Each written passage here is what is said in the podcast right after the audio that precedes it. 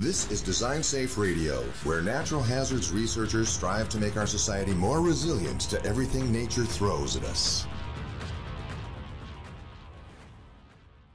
In the uh, the prior configuration, or what we would call the current state, um, the shake table facility, it's a rather large facility. It's outdoors. Um, it's the largest in the US.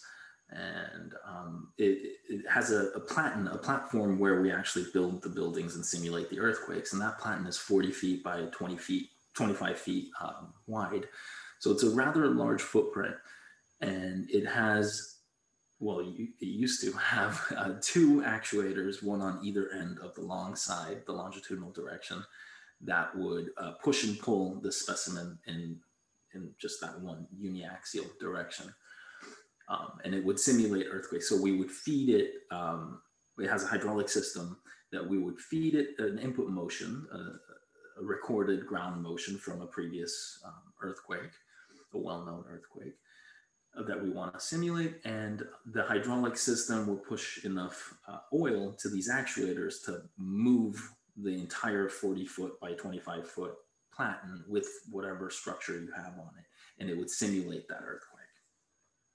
So it's rather fascinating. Um, one of the huge um, advantages to our facility, aside from the, the awesome uh, capability to simulate these earthquakes in pretty pretty darn close fashion um, is that it's outdoors. There's no height restrictions, so we can do you know seven story buildings that you can't really test in any other laboratory environment.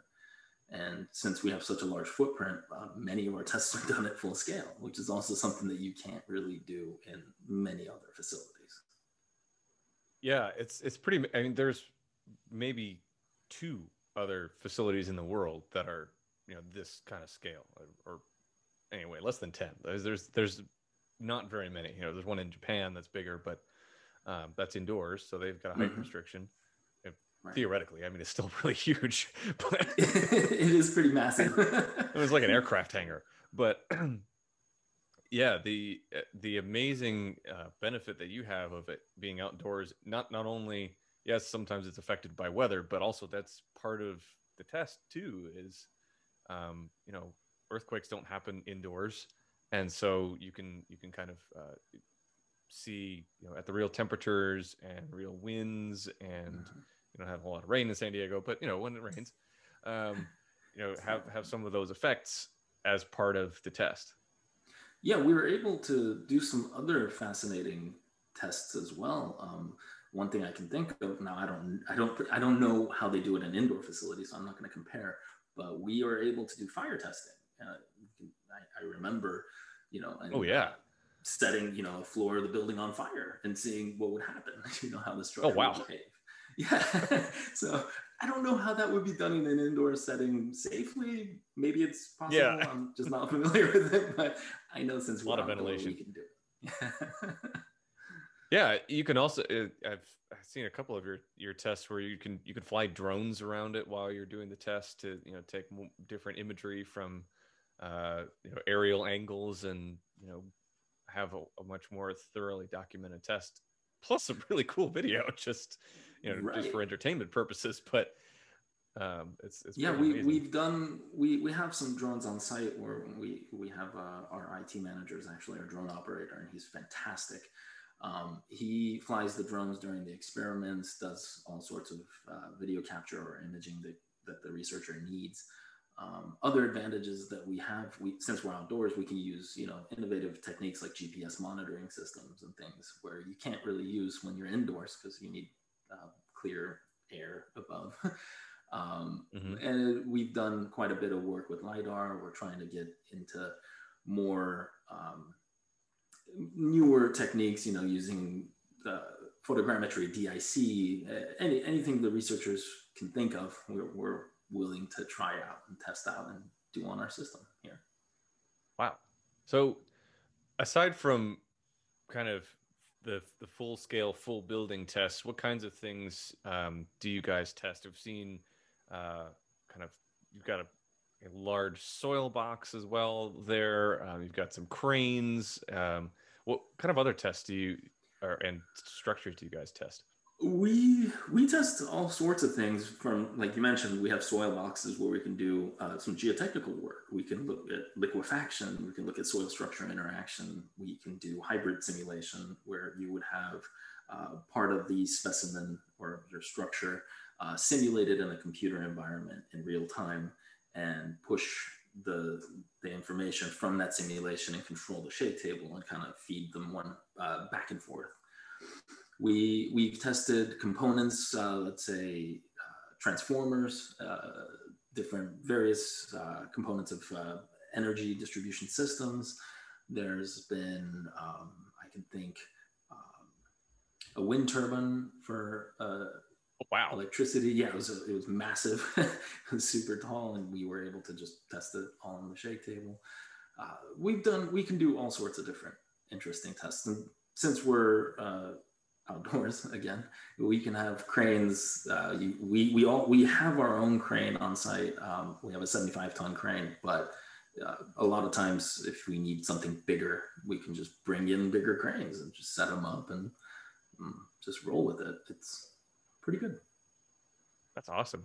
It's it, it it's always fascinating to be like okay what's what's coming next at the shake table? And and you know it's usually a few months down the road because i mean you're doing full on construction projects for a lot of your a lot of your tests. I mean, it's like actually building a building because you're actually building a building.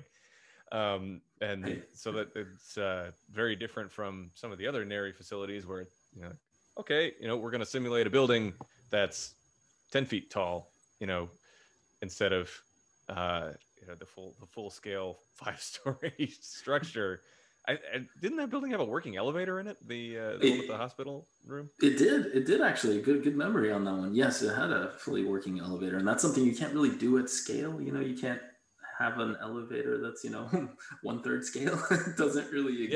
Yeah. So yeah, it, it really helped out um, to have this capability to to do full scale structures. You can test different components that otherwise you can't be tested.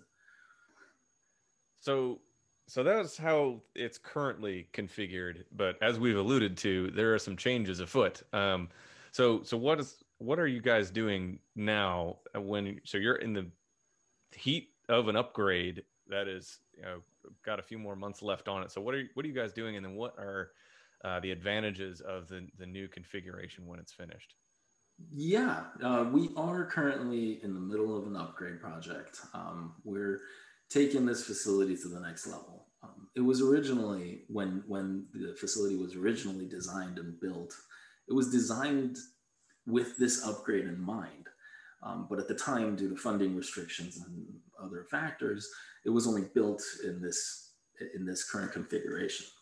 So what we're trying to do is move this facility. Well, not what we're trying to do. What we're actually doing is moving this facility from being a single degree of freedom shake table, which means that we can shake or simulate an earthquake in one direction, let's say forward and back. We're, we're moving it to a six degree of freedom uh, shake table, which means that we have the ability to reproduce earthquakes in all six degrees of motion, which would be forward and back, you know, side to side, up and down, and then we can do the rotations of roll, pitch, and yaw. Whoa. Yeah, so this would simulate an earthquake in all possible directions of motion, um, which is incredibly useful for this for the next wave uh, of future research. Um, what we had in the single degree of freedom was already state of the art, but when you have the six degrees of freedom capability, you're pushing it to the next level. And we will be able to simulate things that we couldn't simulate in the past. Thanks for listening to today's episode of Design Safe Radio.